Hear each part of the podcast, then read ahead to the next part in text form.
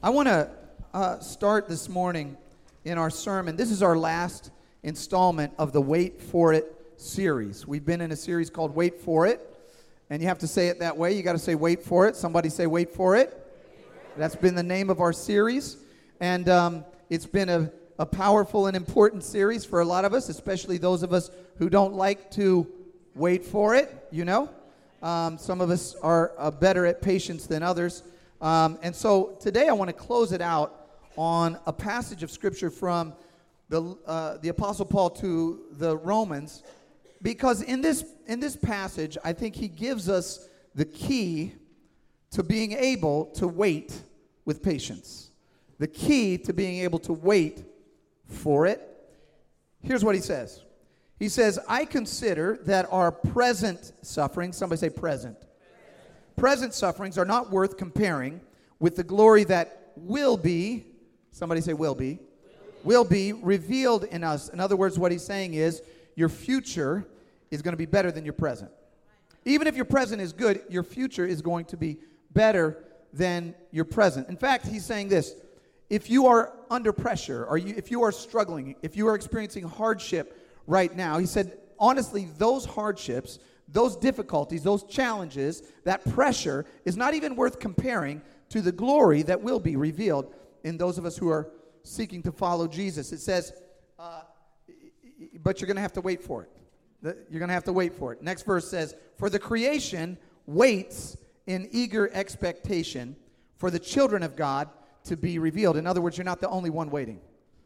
The whole creation is waiting. We're all waiting for God to be revealed in us, for us to become who God designed us to be. The whole creation is waiting for God to, to consummate his kingdom on the earth, for justice to be on the earth where there is injustice, for peace to come where there is pain, for joy to come where there is suffering, for beauty to come where there are ashes. He, we're all waiting. The whole creation is waiting. And then he takes it even further. He says, We know that the whole creation has been groaning as in the pains of childbirth right up to the present time. So now he introduces this the, the, the metaphor of childbirth. And what he's saying is these pains, the, the birth of the, the pains of childbirth are both predictive and productive. They predict something that's going to happen, and then they in fact produce that thing that's going to happen. And then they also, uh, we, we learn, at least every mother in the first service agreed with me, is that the pain is worth the thing that is being produced. In other words, it's the, the, the pain that you're experiencing right now is not even worth comparing to the glory that will be produced through the pain. Can I get that? Now, my, now Sister Cosby has had, uh, how many kids have you had, Sister Cosby? 11 children. So she's agreeing with me. So I don't even care if y'all, the rest of you don't agree. because she said amen. Amen. Um, then it says this, for in this hope, all right, this is what we're going to focus on. In this hope, hope we were saved. But hope that is seen is no hope at all. We read this last week, but I want to drill down on this. Hope that is seen is no hope at all. Who hopes for what they already have? We don't hope for things we already have because we already have them. And then this is the key. This is this is the key right here. But if we hope for what we do not yet have, then we No, you didn't say it right. Come on. If we hope for what we do not yet have, then we Wait for it patiently. So we're in this series called Wait for It. And um, the premise of the series is that when the Bible calls us to wait, when the scripture calls us to wait, and we're in, an, we're in what's called the Advent season, where it's a season of waiting. It's a waiting for God to come and, and be in our hearts. And it's an expectant waiting uh, that the ancient Israelites had for the Messiah to come. And, and it's even a waiting for a future uh, kingdom when Jesus comes and it reigns victorious again in our hearts and our lives. It's a period of waiting. And we titled this series Wait for It because this, this phrase has become a popular phrase in culture. Uh, and when you hear the phrase, you know that something is about to happen. Uh, in fact, the, the, the way that the, the phrase is said is said with an expectation, an anticipation that something is going to happen. And there are, you know, hundreds of videos on YouTube uh, and online that basically just say, wait for it. And when you click on one of those videos, you know that you're going to watch something that might be a little bit monotonous, maybe even a little boring for the first period of the video, but you got to keep watching because something valuable, something interesting, something exciting, something good is going to happen. Uh, and I just want to thank Hallie Nyans uh, for scouring the internet and finding these wonderful, wait for it, videos. Uh, can we just hear it for Hallie wherever she is right out there, right? Um, and um, do you guys want to see one more? This is the last one. One, one more. Anybody want to see it? You guys want? All right. Turn it up a little bit.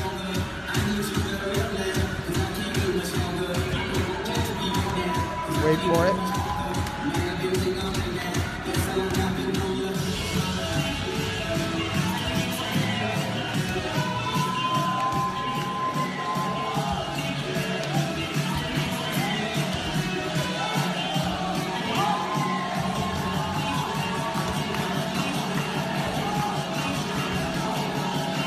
Wait for it. Wait for it. Wait for it.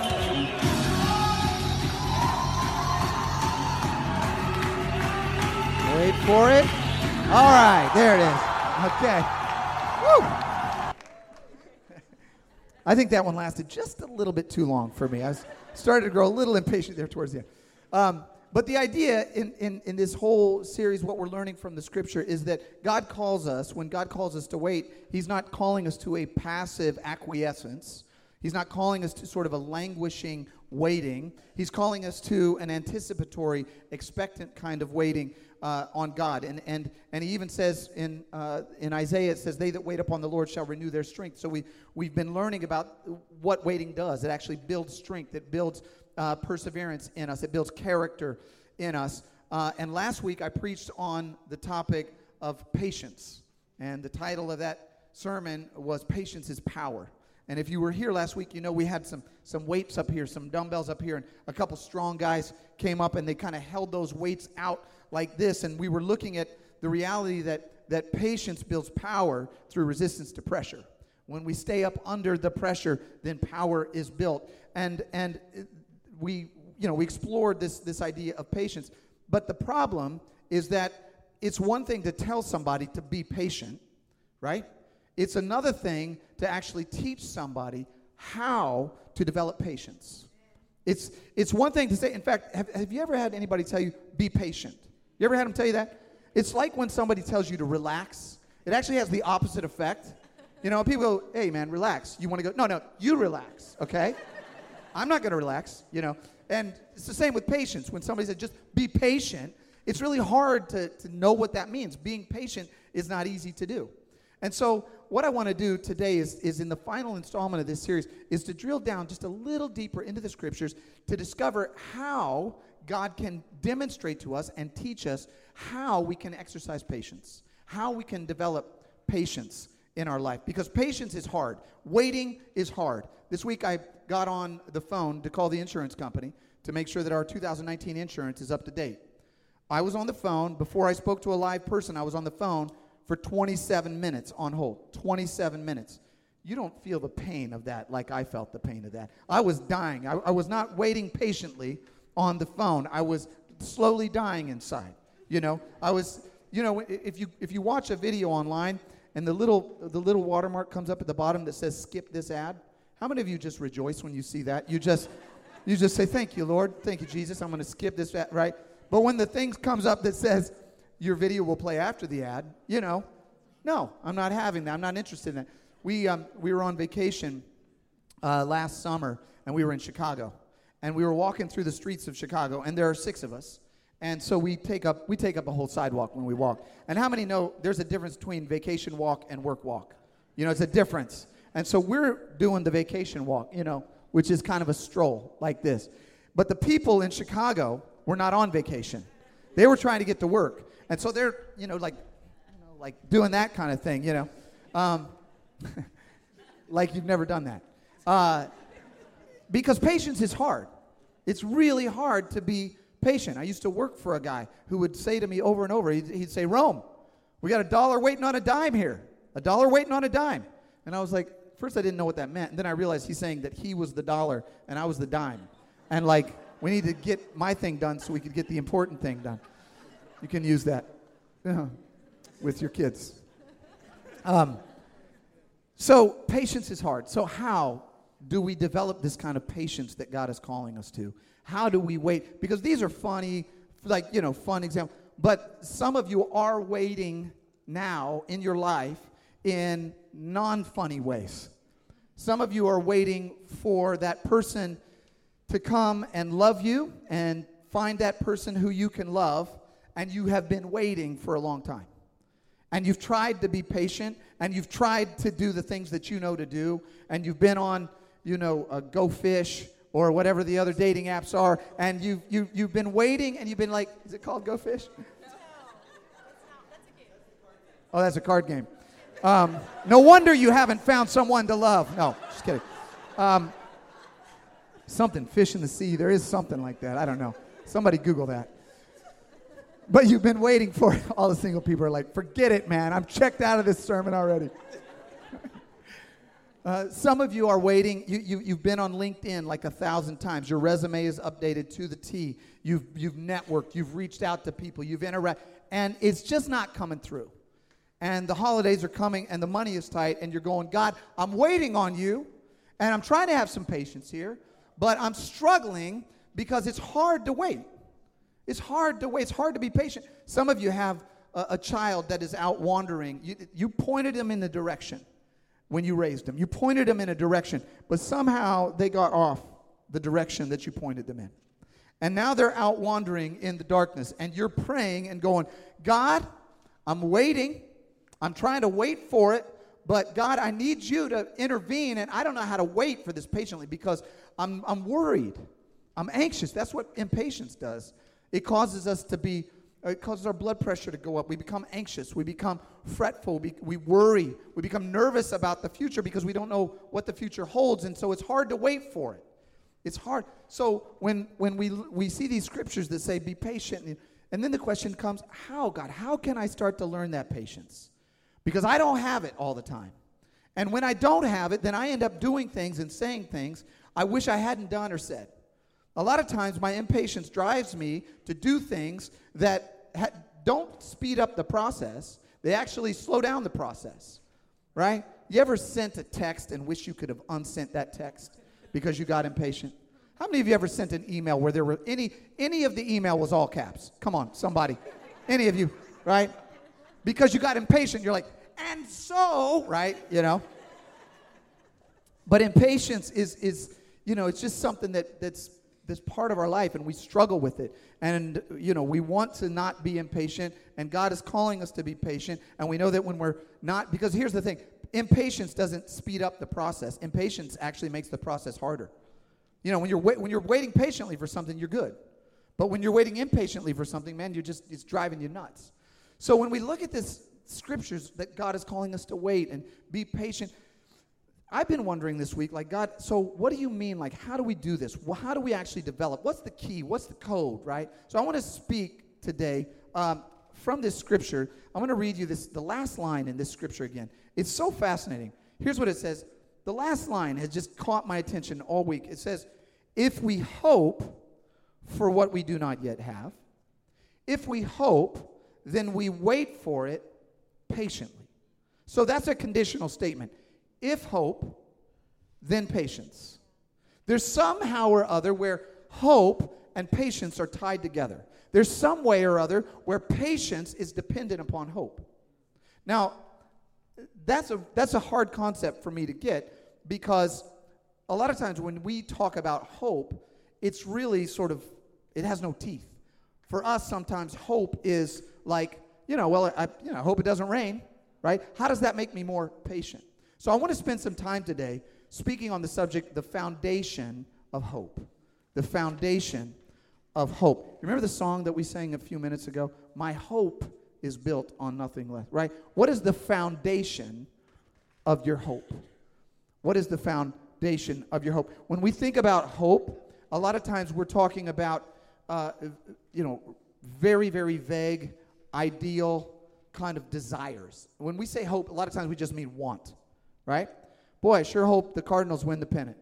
You know, I sure hope the Chiefs beat the Patriots this year. Amen. Somebody, come on. I hope they. Right. I, it's it's like a thing that may happen and may not, and I don't have any control over it. And it's kind of like, wouldn't it be nice? Wouldn't it be cool if, right? So then when I think about hope, I go, God, how does hope help me to have patience? How can you say that if we have hope, then we can wait patiently? And so the more I looked into it and prayed and studied this week, this scripture just kept coming back. And so I started to drill down on it. I want to get in a little bit into the weeds with you on this because when the apostle Paul uses the word hope in the scripture, he's not talking about some vague open-ended desire, some vague general ethereal maybe it'll work out. When he uses the word hope, the Greek word that he uses is a word called elpis. Elpis. And this word doesn't mean maybe it'll work out, hopefully, we don't know. Elpis is the Greek word that is, it says confident assurance of a future outcome that is sure or certain. That doesn't sound like the kind of hope that we talk about. This is a, this is a deeper kind. This is a biblical hope. This is a God based hope. This is a hope built on a sure foundation. He says it's, com- it's confident assurance of a future outcome that is sure or certain. The other definition is to anticipate usually with pleasure. In other words, I have a sense of where things are going. I have a very strong confidence that things are going to turn out well. Therefore, it's a lot easier for me to wait for it. How many of you know it's a lot easier to wait for something that you know is going to happen that's going to be good? Right? If you if you've read the last chapter in the book, then you don't worry about all of the chapters leading up to it because you know how it's going to turn out. If you've seen the last act of the movie, you know how it's going to turn out. It's not going to make you nervous during Act Two because you're not going to be anxious during Act Two because you have a confident assurance that it's going to turn out a certain way. And the Apostle Paul is saying if you have hope, if you have a confident assurance that the outcome is going to be good, that is how you can wait for it patiently. So if you want to develop patience, we've got to have hope. We've got to have a confident assurance of what God has in store for us down the road. Hope breeds patience. And then the Apostle Paul uses an example that I want to give you uh, an illustration of one of the patriarchs uh, from the Old Testament, and his name is Abraham, and we know him as the father of the faithful. But when the Apostle Paul talks about him in this passage, he doesn't talk about his faith so much as he talks about his hope. Now, look at what he says here. He says, Against all hope, against all hope, Abraham in hope believed. Now, let's think about that for a minute. What that means is when there was no grounds for you to have any confident assurance in the outcome, he still had confident assurance in the outcome. Against all hope, when there was no reason to hope, when there was no external circumstances that would have given rise to hope, Abraham, in hope, believed. He still had a confident assurance in what God had for him, believed, and so became the father of many nations, being what? Fully persuaded. Not like, hmm, I hope this works out. Those of you who don't know the story of Abraham and Sarah, God promised them a son. They got really old, and I mean really old. He was 100, she was 90, no son. And yet he remained fully persuaded uh, that God had power to do what he had promised. Here's what I want you to get today. Write this down. When you believe in the promise, you can wait for the payoff. When you believe in the promise, you can wait for the, It's a lot easier to wait on the Lord when you have antis- confident anticipation that he's going to work it out in the end. It's a lot easier to wait on God when you, there's a sense of sureness, when there's a confidence, when there's an eager expectation, when your hope is built in what He has for you, when you trust that the present suffering is not worth comparing with the future glory. When you trust that the future is better than the present, then you can have patience for it. Um, some of you have heard the story I, I tell every once in a while that when Rebecca and I first started dating, um, that's when we learned about our relative degrees of patience and impatience. It's real quiet because you don't know where I'm going with this story, do you? Some of you do. Um, I was impatient. I wanted to move things a little bit more quickly in terms of I wanted I wanted her MySpace account to change from I thought I'd get a little something from MySpace. No MySpace. Okay. My MySpace account to move from single to in a relationship. Not my MySpace account. I didn't have one. I was too old for that. But she had a MySpace account. And I wanted I wanted to move her off the market. I wanted to get her out of the available I wanted to get her out of the Go Fish group. All right? Just keep going with me. All right? I wanted to get her into I wanted to get her into the fence of our relationship. I wanted to, right? And so I was moving quickly in this relationship. I was I was trying to make the relationship move forward more quickly than was warranted. And at a certain point in the relationship, Rebecca kind of pumped the brakes. And she said, You know, this is like three months in when I'm trying to get her to marry me, like in two weeks. You know what I mean? Seriously. And she's like, Okay, we need to slow this thing down a little bit, right? And I'm impatient, and she's being patient, and I'm being impatient. And so I had to bring this to God. And this was real. You know, I, I joke around about, but this was real for me. And I start to bring it to God, and I start to learn a couple things from God in the relationship. How many of you know that hope is built through hardship? It's built, hope actually is built through hardship. In fact, one of the things, I don't have this scripture for you on the screen, but the Apostle Paul says this. He says, We glory in our sufferings. In other words, we glory, we hold our head up in the midst of pressure because he said, We know that pressure produces perseverance. And then he says, And you know what per- perseverance produces? It produces character. And you know what character produces, he says? Character produces hope. It produces hope. So hope arises in the midst of hardship. Hope arises because you've struggled. Hope arises because you've struggled before and God has seen you through, so you can look back at the times that you were hurting and struggling before and you can go, hey, you know what? God brought me through before, so I have confident assurance that He's going to bring me through again. I've got hope for a future because I've seen Him in the past. I've got hope that God's got something for me that's good, even though I don't know what it is, because He keeps working things out for the good of those who love the Lord according to uh, His promises. He does it every time.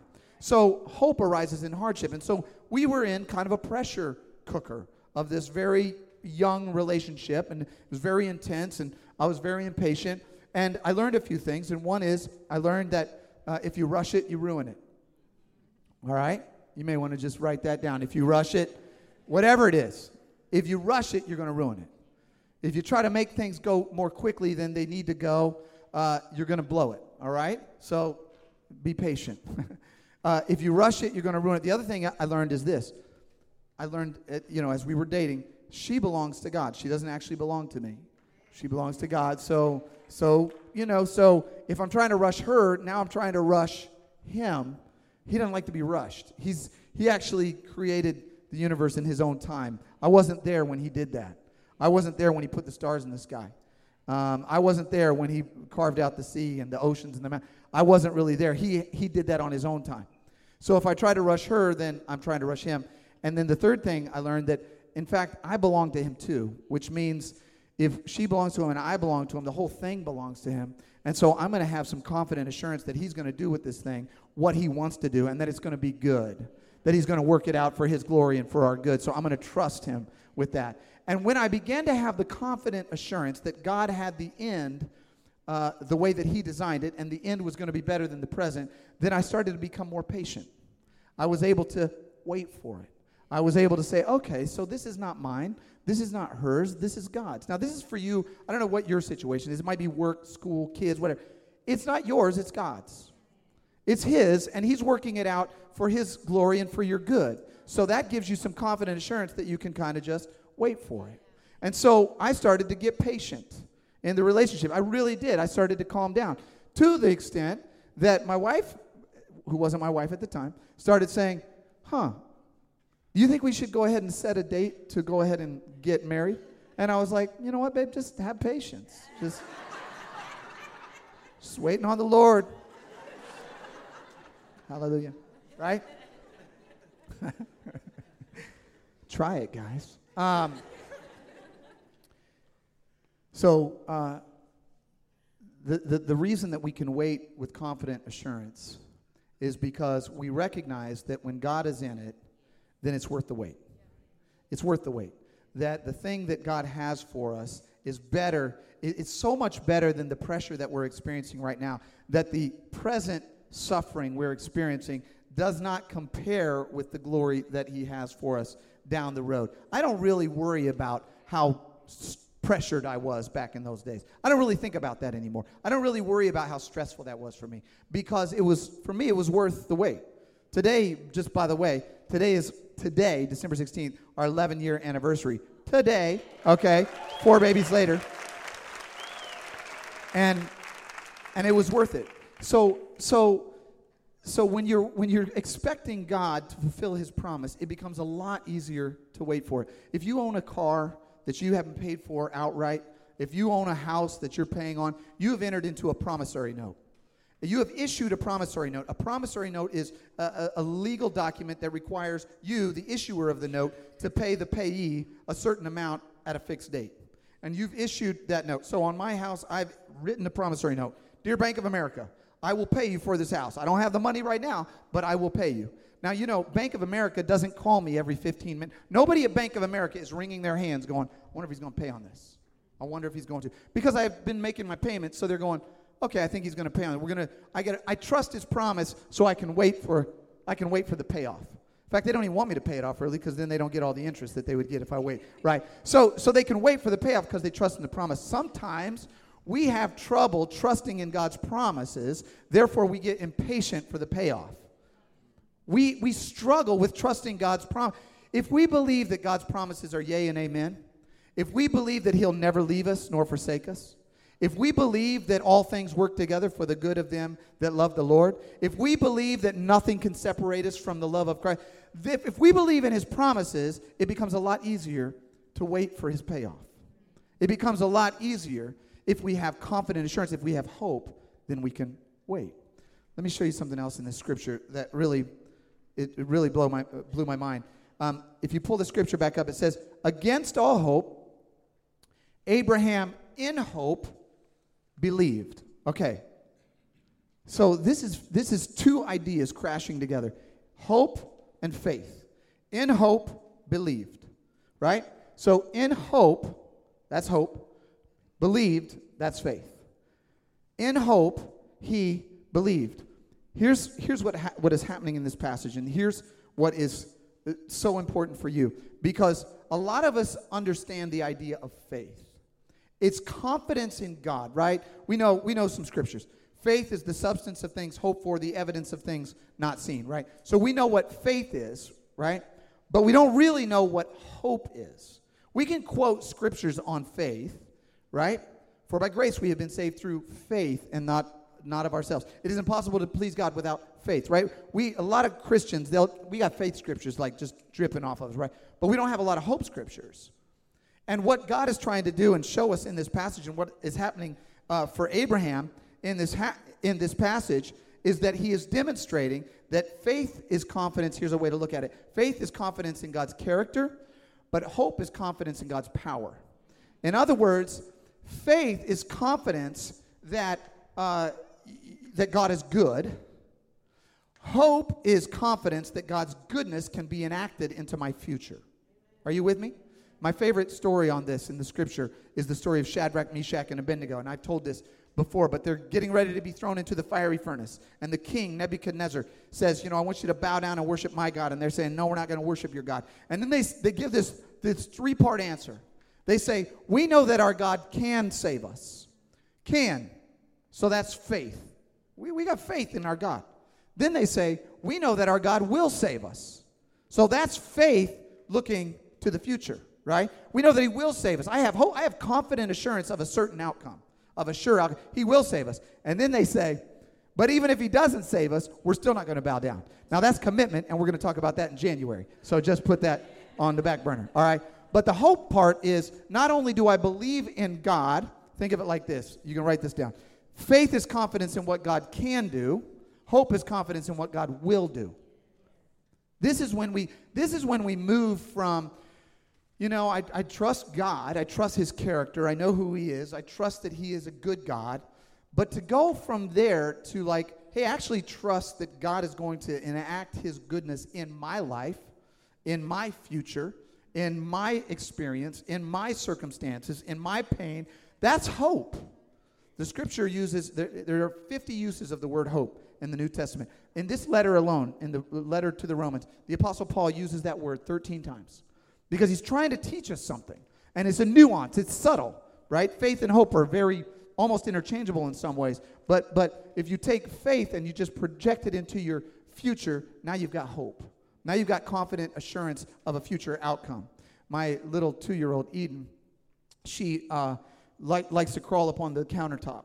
This is her thing. And I don't, I'm not, I'm not a fan because, you know, it's high and she's two, but this is what she does. Climbs on the stool, takes to the stool to the table, from the table to the countertop. It's her, it's her, it's her mojo. That's what she does. She gets up there, and the other day I'm walking through the, through the uh, kitchen towards the refrigerator, and she's sitting up on the counter, and she does this. She goes, "Catch me, Dad!" And she flings herself, flings herself off the counter.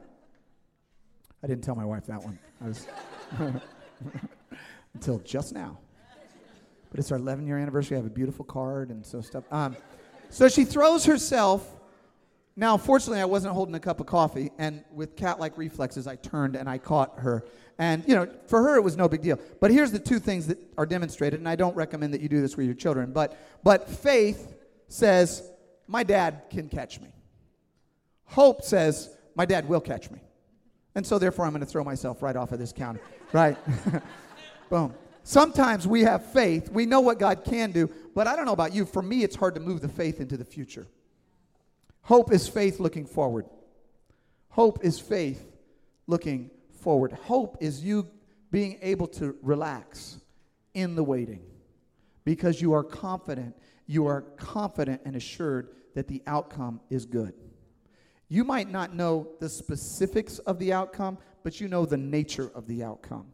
You trust that God is going to work it out for His glory and for your good. Therefore, you trust Him.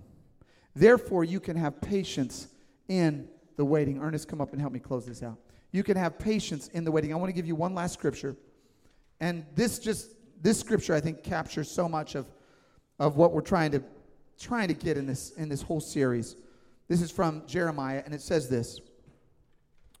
It says, "I know the plans I have for you," declares the Lord. God is saying, "I know, I know what I'm going to do. I know what I'm going to do in relation to you. I know the plans that I have for you." You, mo- you might not know them, but I know them. I know the plans that I have. And you know, when he says, I know what I'm going to do, he does what he said he was going to do. When he says, I know what I'm going to do, he's going to do the thing that he knows he's going to do. He has foreknowledge. I know the plans I have for you. It's not like, I wonder, I wonder if I know what I'm going to do. I, know, I, wonder, I wonder how this is going to work. I know the plans that I have for you, declares the Lord. Plans to prosper you and not to harm you.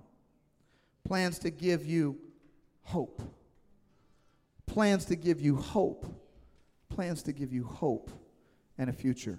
Hope is faith looking forward. Some of you today are experiencing that very, very hard period of waiting. And you've been waiting for a long time. And you have been trying to be patient, but you don't know how to be patient. And you're anxious, you're worried, you're nervous about how things are going to turn out. It's the end of the year. Next year's coming. There's a lot. There's a lot of pressure. There's some hardship. There's some difficulty. And even if it's generally good, there's still some parts of your life where you're like, man, I just that part. I'm almost. I'm. I'm almost avoiding that right now because I just don't know how that's going to turn out. And God is saying, look, I have a future and a hope for you. I want you to have confident assurance in the way this thing is going to turn out. Because when you have that confident assurance, when you have hope as your foundation, then you can wait for it because you can trust it and because you know it's going to be worth the wait. And so today, I just want to close out by asking you this question What's the foundation of your hope? Where is your hope? Is it in something uncertain because that will make you anxious? You will continue to worry, you will continue to fret when you don't have to. But if your hope is built on nothing less than Jesus' blood and righteousness, then you can have patience to wait for it. You can trust in a God who loves you. You can trust in a God who wants to make your future so much better than your present that your present sufferings are not worthy to compare to the glory that He has for His children. Let's stand together.